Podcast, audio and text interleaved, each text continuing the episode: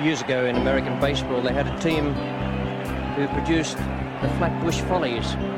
Everything they touched turned not to gold, but uh, just to brass. And here it comes now, and bang. Well, that's gone straight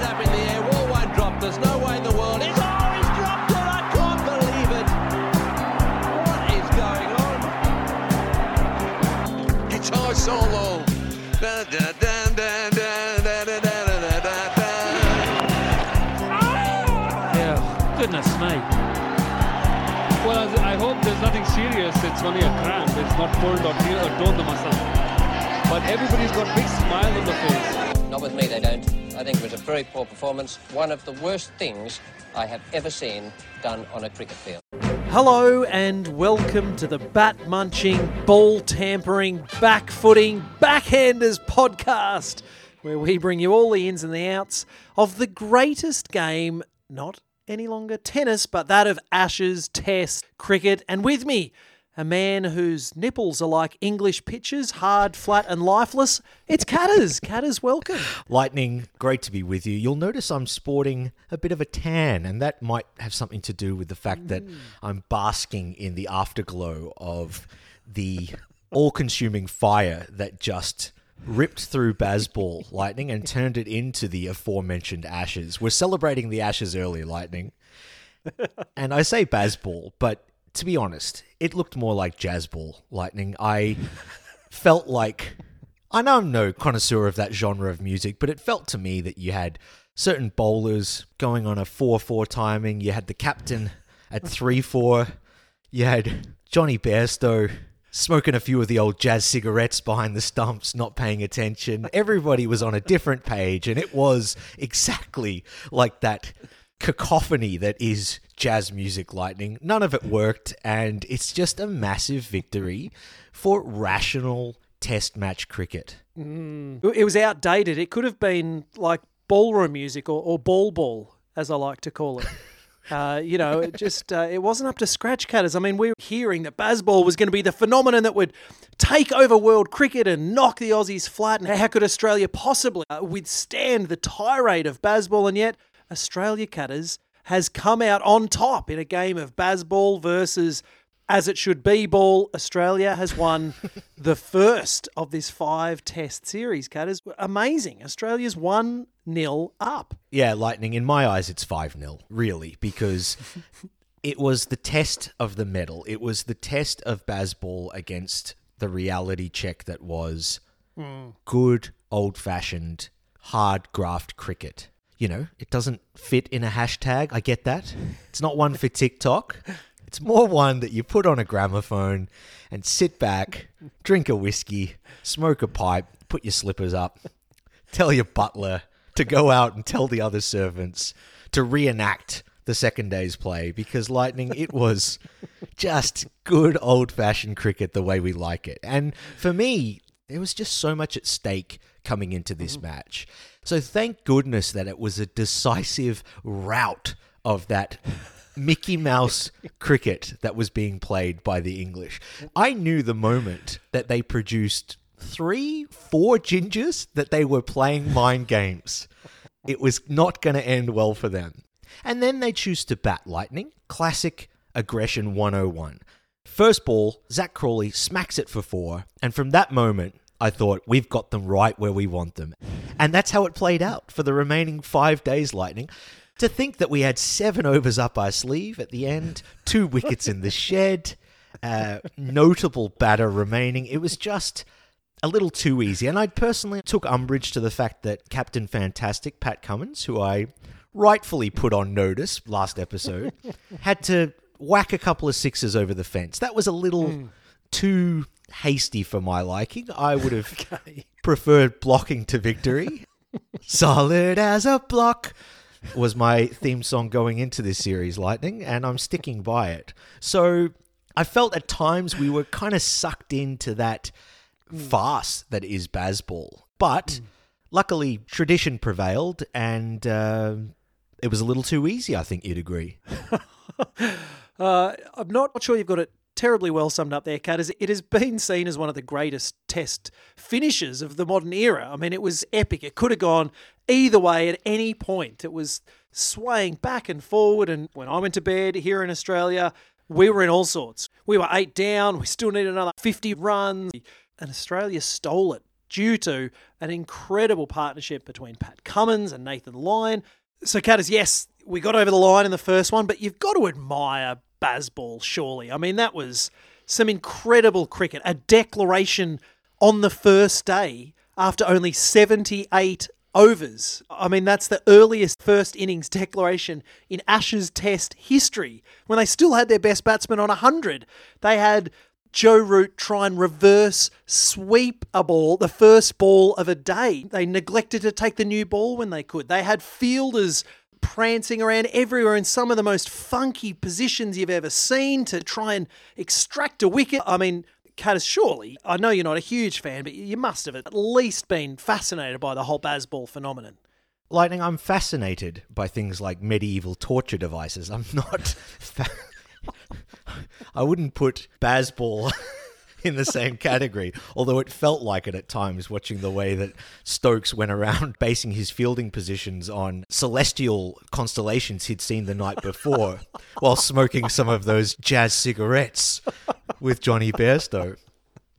But for me, it just exposes the fact that there's no real strategic narrative. Lightning, I think we have seen insights into what's happening in that change room for the English. Baz McCullum's doing nothing. I don't know if you saw him.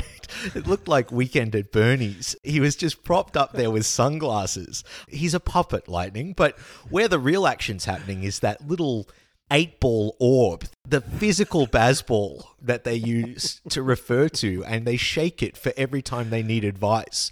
So, should we go? you know, should I block the first over of the day? Wouldn't bet on it.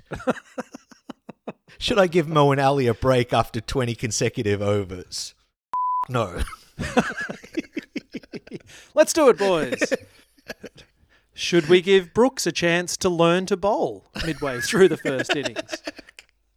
It did feel, Cutters, as though there was some kind of dark arts going on at times with some of the choices of field placings. For mine, it looked at one point like Khawaja was surrounded by six blokes within a couple of metres. It looked as though they were playing magical statues, and all the fieldsmen would just walk around until Ben Stokes would call out, Baz! And they'd all freeze where they were, ready for the next delivery. Yeah, it was all over the place, Lightning, and I think it just confirms death of Bazball. I want to underline that for our listeners. I want to Wow. Tell everybody that we will not see these tactics ever used again on God's green earth because they've realized that it's an abject failure. So I expect the English to come out with 2.0 tactics, which would be Bazbor in the second test, whereby they subscribe to the Catters school of stoicism. It'll be just Johnny from the block from now on. What also got me lightning was the fact that we kind of somehow found ourselves as a nation not admiring Bazball because you don't admire your friend who's a sociopath, but I mean, I do, but that's only because I'm doing a podcast with him. are we friends? Contractually. okay, okay. Um, but I felt that we were somewhat seduced by this saucy mistress that is the English cricket team. And Lightning, this seductress told us life short, play hard, this kumbaya type mindset. Easy come, easy go. You'll lose some, you'll lose some. And we kind of got drawn into that mentality. And that worries me because I felt like tactically, from a very early stage, we thought we could fight fire with fire. And there's a problem with this, Lightning. Australians are winners by nature. We don't often succumb to these cheap tactics, but we did. Mm. You noticed something during the warm up. I did. They wheeled out Mitch Marsh, got him to mark out his run up to try and have the English assume that we'd made a late change to our lineup. Oh, that ferocious speedster Mitch Marsh potentially in the bowling lineup. That would have really thrown them, wouldn't it? Totally. They would have been petrified. They would have been covered in the shrapnel that was his hamstring ripping off the bone again. I thought there was a greater chance of Merv Hughes, who was at that point onto his fifth pint, sitting amongst the Australian tourists in the stand, from starting to do some warm ups, which also sent a shudder through the English dressing room. Uh, but it did feel like a poor man's Bazball, as though they'd kind of read the Bazball handbook at a third grade reading level, Cutters, when our most clever and threatening move was to have them fear that Mitch Marsh might be making single figures in our middle order. Uh, Was Mitchell Starc busy preparing the Gatorade for his fellow teammates at that stage? Would it have been too much to ask him to just walk out there and mark out his run up? That might have played a few more mind games. It may have. And he would have felt shattered when, as the bowler who just missed out, they said, and we'd like to uh, fool the English by having someone go out and pretend they're in the team. Could we have Mitchell Marsh? Mitchell Marsh, off we go. Yeah, I don't remember reading the old Mitch switch as part of the Bazball handbook. But again, one of those things we just got a little bit wrong. I felt like Paddy Cummins, a man who I rightfully was quite hard on last episode, and I cannot say enough how much my words inspired him this test match. But I felt that on the first evening, uh, abandoning the team and going out to watch what was a three and a half hour concert with Bruce Springsteen was probably not advisable given what awaited them on day two. Oh, I mean, Catters, that story is absolutely incredible. That legitimately, the captain of the Australian team on night one of the first Ashes test buggered off with his old man to watch the boss.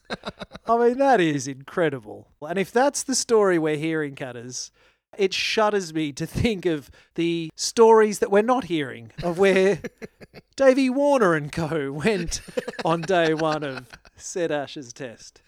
That's true. Yeah, Lightning, we haven't seen a captain break with tradition mid match like this since Border made his team in 1987 walk the Kokoda Trail after the third session on the first day.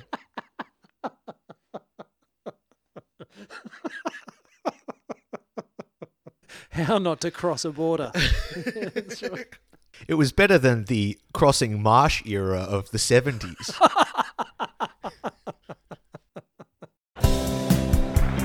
And England skipper Andrew Strauss arrived in London proudly showing off the little urn.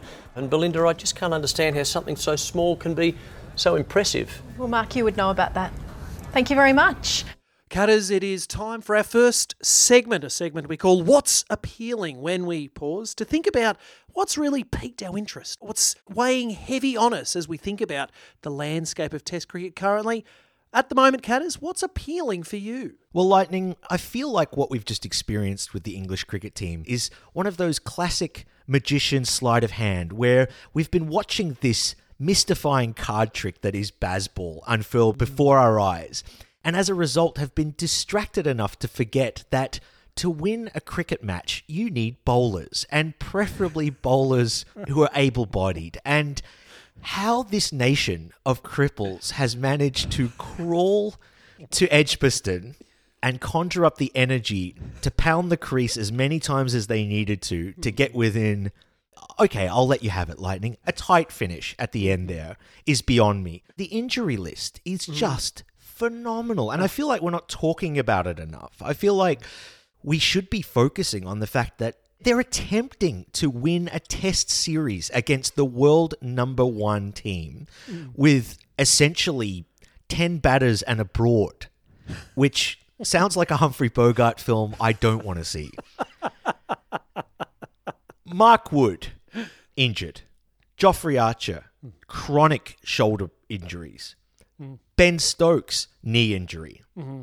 Ian Bottom, bad case of hemorrhoids. These guys are all sidelined.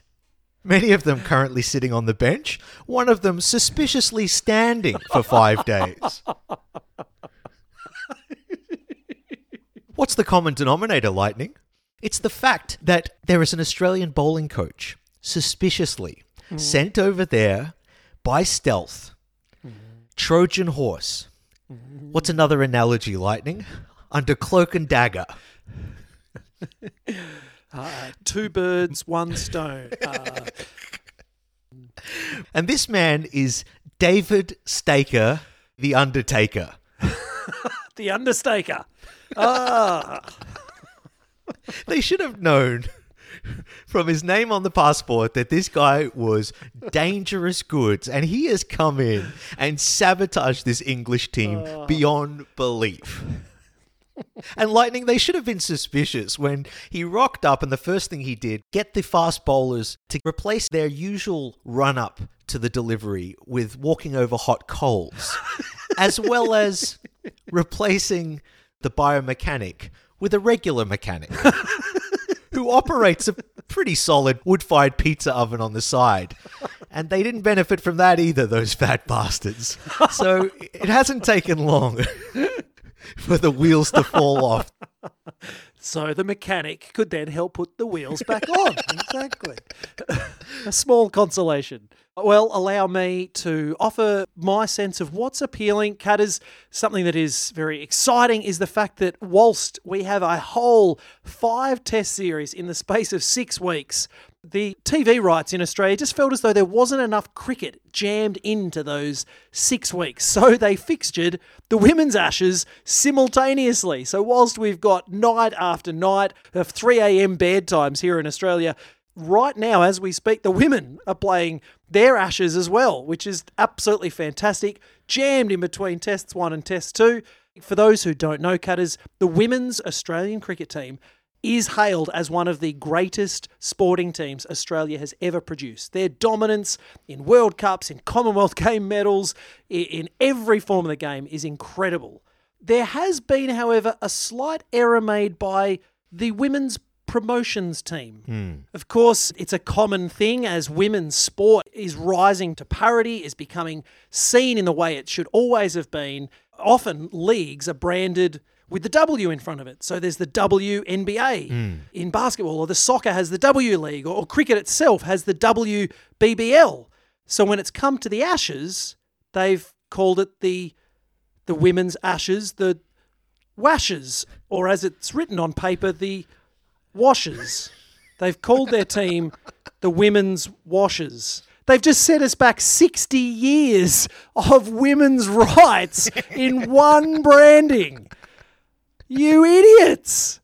Oh, unbelievable. It's certainly not as strong as the marketing team of the men's 1980s cricket team, who were successfully branded the Mustaches. I, I thought the, the Merv Hughes led Mustaches was, uh, was very fitting, very fitting, but not the Washers, Cutters.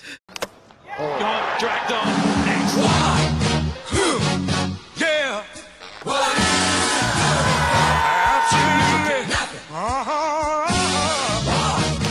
Cutters, last episode, we introduced a very important segment our war hero and war criminal.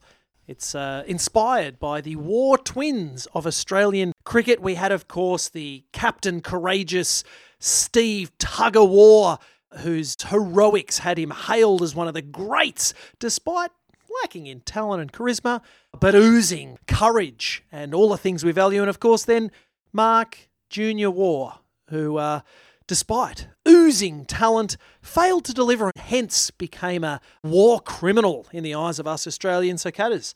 Who this week is your war hero and your war criminal? Well, Lightning, my war hero, that was an easy one. I am a huge fan of Ollie Robinson. I feel like he's a man who we knew his character once we saw those tweets emerge over what was, you know, look, let's face it, anyone can make mistakes over a consistent eight year period. Refer to our last 49 tennis podcast episodes. But like us, Ollie's a new man, Lightning. And like us, he's a new man that can only bowl about 100 clicks on a flat track. But Ollie the Pie Chucker showed what I was missing from a lot of his teammates, and that was a bit of aggro. Mm. He had fire in that spacious belly of his lightning as he trundled along. And he was not in any way dismayed by being walloped consistently to the boundary. He had that great, uh, what do you call it? Delusion to just keep coming in, pitching it up, and getting whacked. But Ollie, dear Ollie Lightning, he had the last laugh. And I love it when we see a bowler who really gets their man and then has a chance to just give him a little ta ta ta on the way out. Just a little, you know, I think a lot of the average listeners wouldn't understand the nuances of sledging lightning, the fact that it's mm. often witty banter, mm-hmm. it's just these subtle actions that take place on the pitch. Not strong enough to pull you up in front of the ICC, just enough to get a little bit of aggro out of your system. And that's what I loved Ollie when he got Khawaja out. Definitely stamping his authority on that duel when Khawaja was on 141. and uh, a belter of a delivery. Khawaja was completely bamboozled as uh, he just ran out of energy and chopped it onto his own stumps. But Ollie then proceeded to give him his marching orders, Lightning. And I thought that was great because if there's one thing that Usman Khawaja is, he's a combative, arrogant character. He's an unlikable man. And when those types of guys come along, you have to rise to the occasion.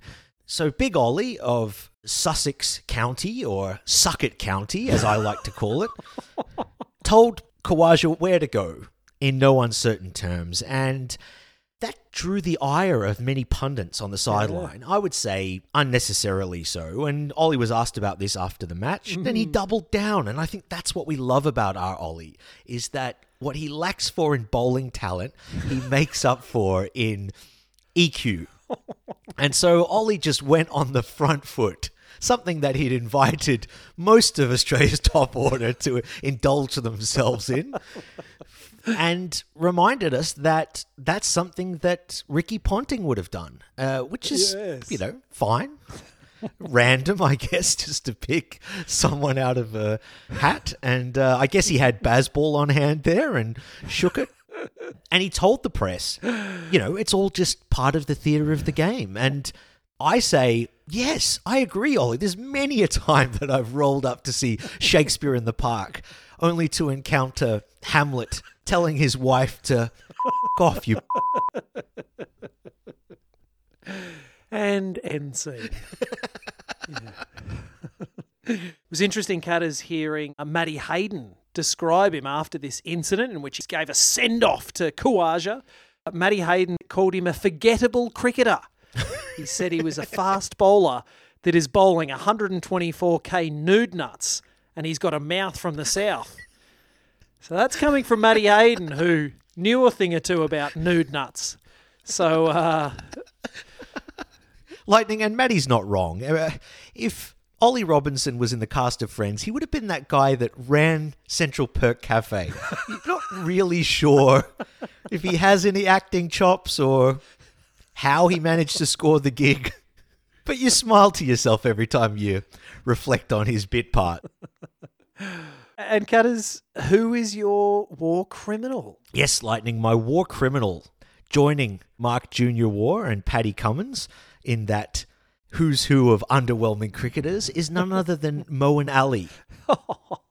now, admittedly, I haven't had the experience of being called up two years into retirement to pull on the baggy blue and attempt to bowl at an elite level, but I was disappointed by Ali's form through this test match, Lightning. Right. I'm sure when he was asked by Ben Stokes whilst undertaking another firewalking ritual with the understaker, he probably wasn't expecting to have to bowl 20 to 25 overs a day. Uh, and let's just say, Lightning, he wasn't what I would call match fit. Now, it's a low bar for English bowlers to find themselves getting on high rotation as a bowler. But Mr. Ali just didn't quite hack it. He didn't quite have the chops. And you can look at it from a number of different levels. Lightning, mentally, I think he was definitely on. But physically, he was struggling. It just felt like we saw him go from a finger spinner to trying to just land it on the pitch with what was nothing more than a nub of an arm remaining. Uh, it was quite sickening just to watch his arm disintegrate. Worse than the pitch, in many ways, by day five. The poor guy had to apply sandpaper to his shoulder just to grip the thing whilst trying to land it down the other end.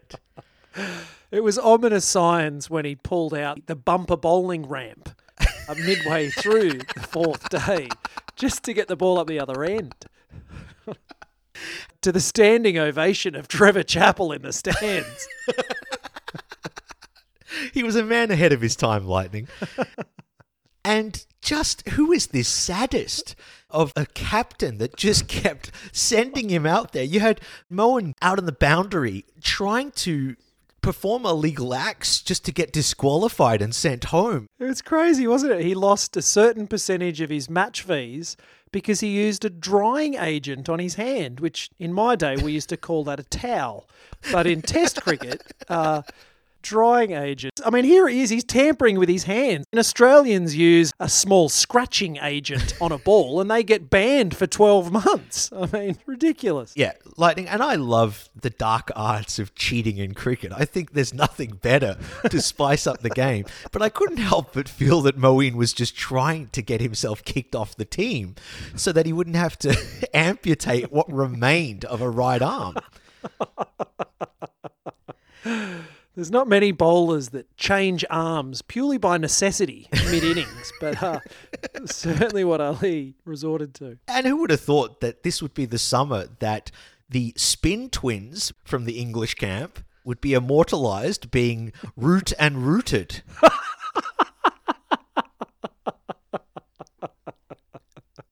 Lightning, who's your war hero?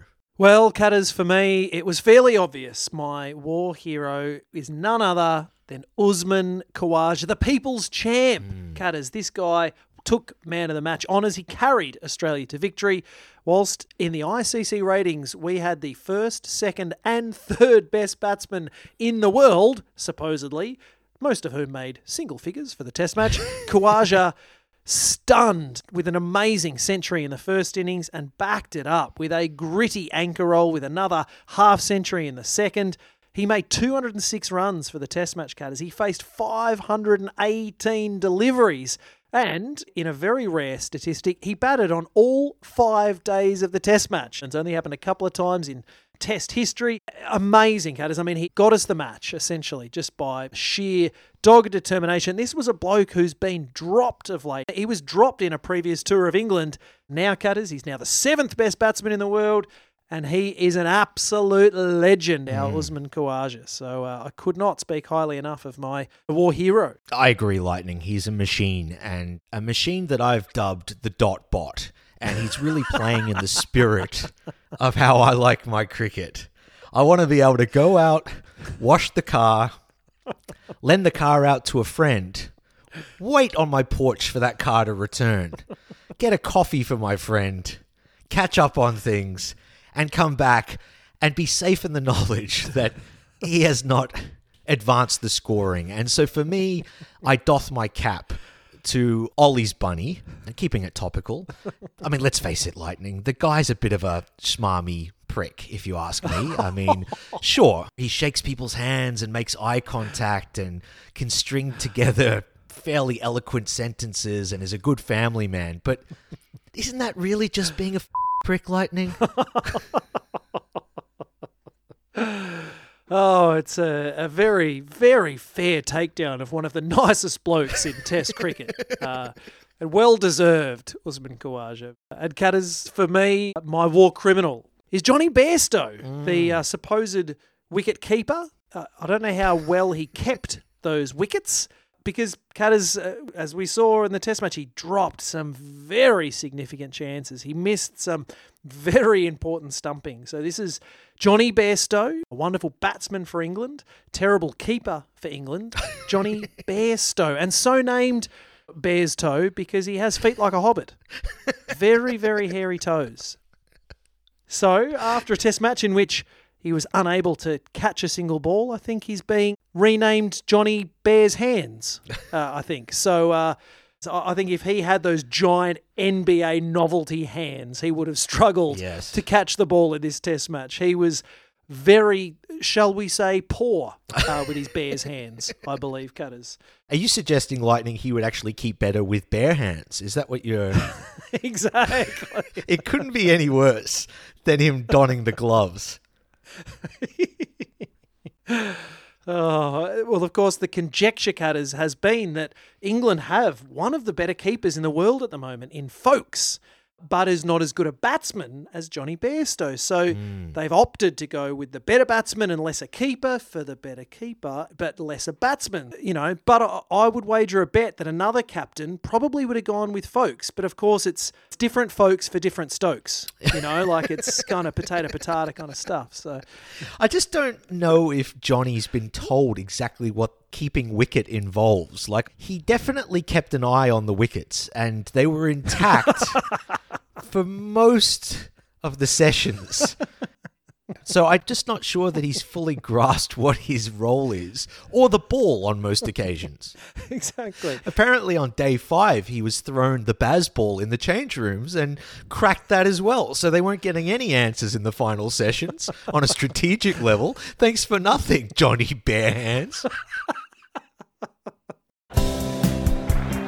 brilliant this morning was Joe Root and how he just owned the game. He ran the game, he was pure quality, and he just owned that space. And just had all, all of this lot, we're just scratching their heads going, what do we do?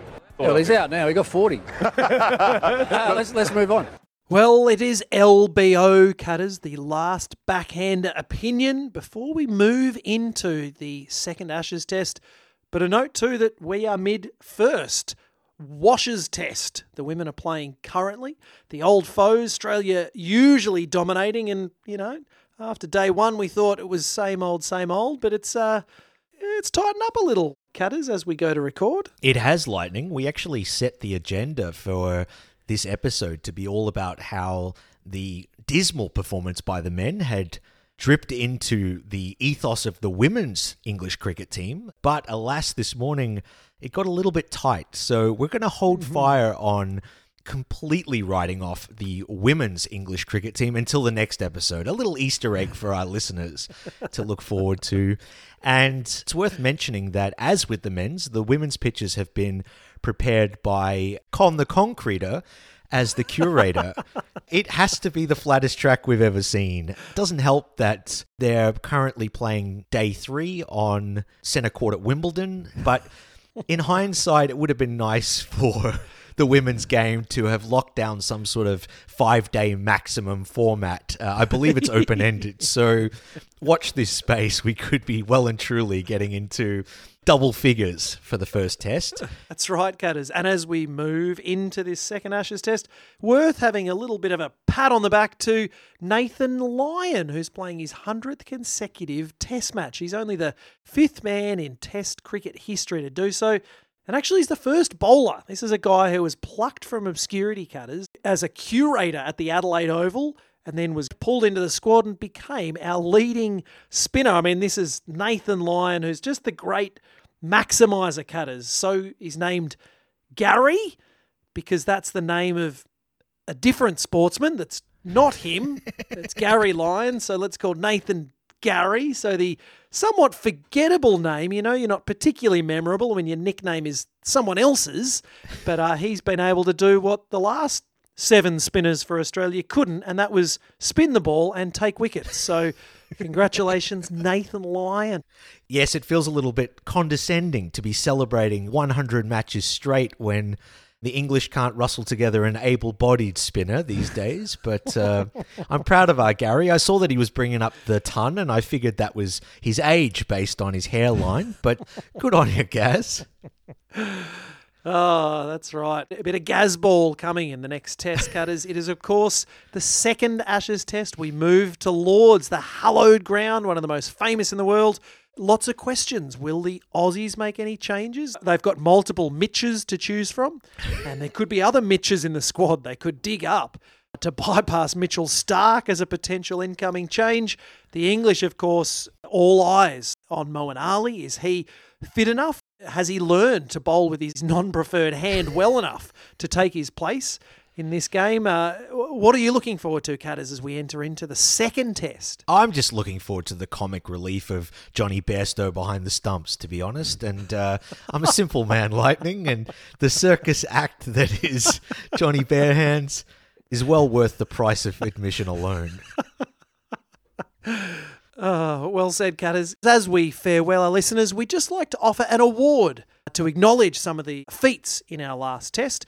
Of course, there's Bazball. We celebrate the coach of the England side, Brendon McCullum. Well, the Australian coach is Ronnie McDonald, Andrew McDonald. So we'd like to present a McDonald's voucher. Because for you and I, who played under 12s cricket, most kids who knock the ball around, all they had to do was do reasonably once or twice a season, and the reward for getting off your butt and off your computer and having a run around was to be given a McDonald's voucher.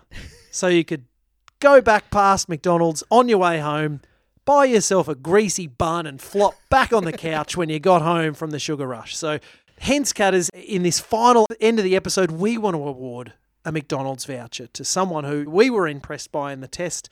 Who do you think we should award the McDonald's voucher to, Cutters? Lightning, I think we can't look any further than Usman Khawaja. Uh, just a fantastic cricketer, bit of a prick of a bloke, but we can turn a blind eye to that on this occasion and celebrate him. I have put in a word to McDonald's headquarters, and they are keen to actually have a statue of Uzi in one of their McDonald's restaurants. Yes, it'll be in his hometown in Queensland. Local boy, he'll be standing mightily, hand aloft, telling the non striker there's no single there, in spite of the fact that you or I could have run three. And I think that spirit of laziness resonates with the McDonald's community. And they're even going to introduce him as a character. He will be the dot muncher, I believe. So. So, kiddies, I implore you to duck into McDonald's and get yourself a McMaiden on the way home next weekend. Uh, cutters, we need to leave our listeners because the second test awaits. Of course, the women's first test is in progress too. So much cricket to soak in. But of course, we'll be back after the second test to review that test and the women's ashes. But in the meantime, we are really needing you as listeners to spread the word. It's hard to find a cricket podcast when buried deep within a tennis podcast. So help people find this Ashes Test Cricket podcast. You can, of course, in the meantime, join us through our socials on Facebook or Instagram with our handle, The Backhanders. But until then, my friends, just remember catches win matches and snitches get stitches.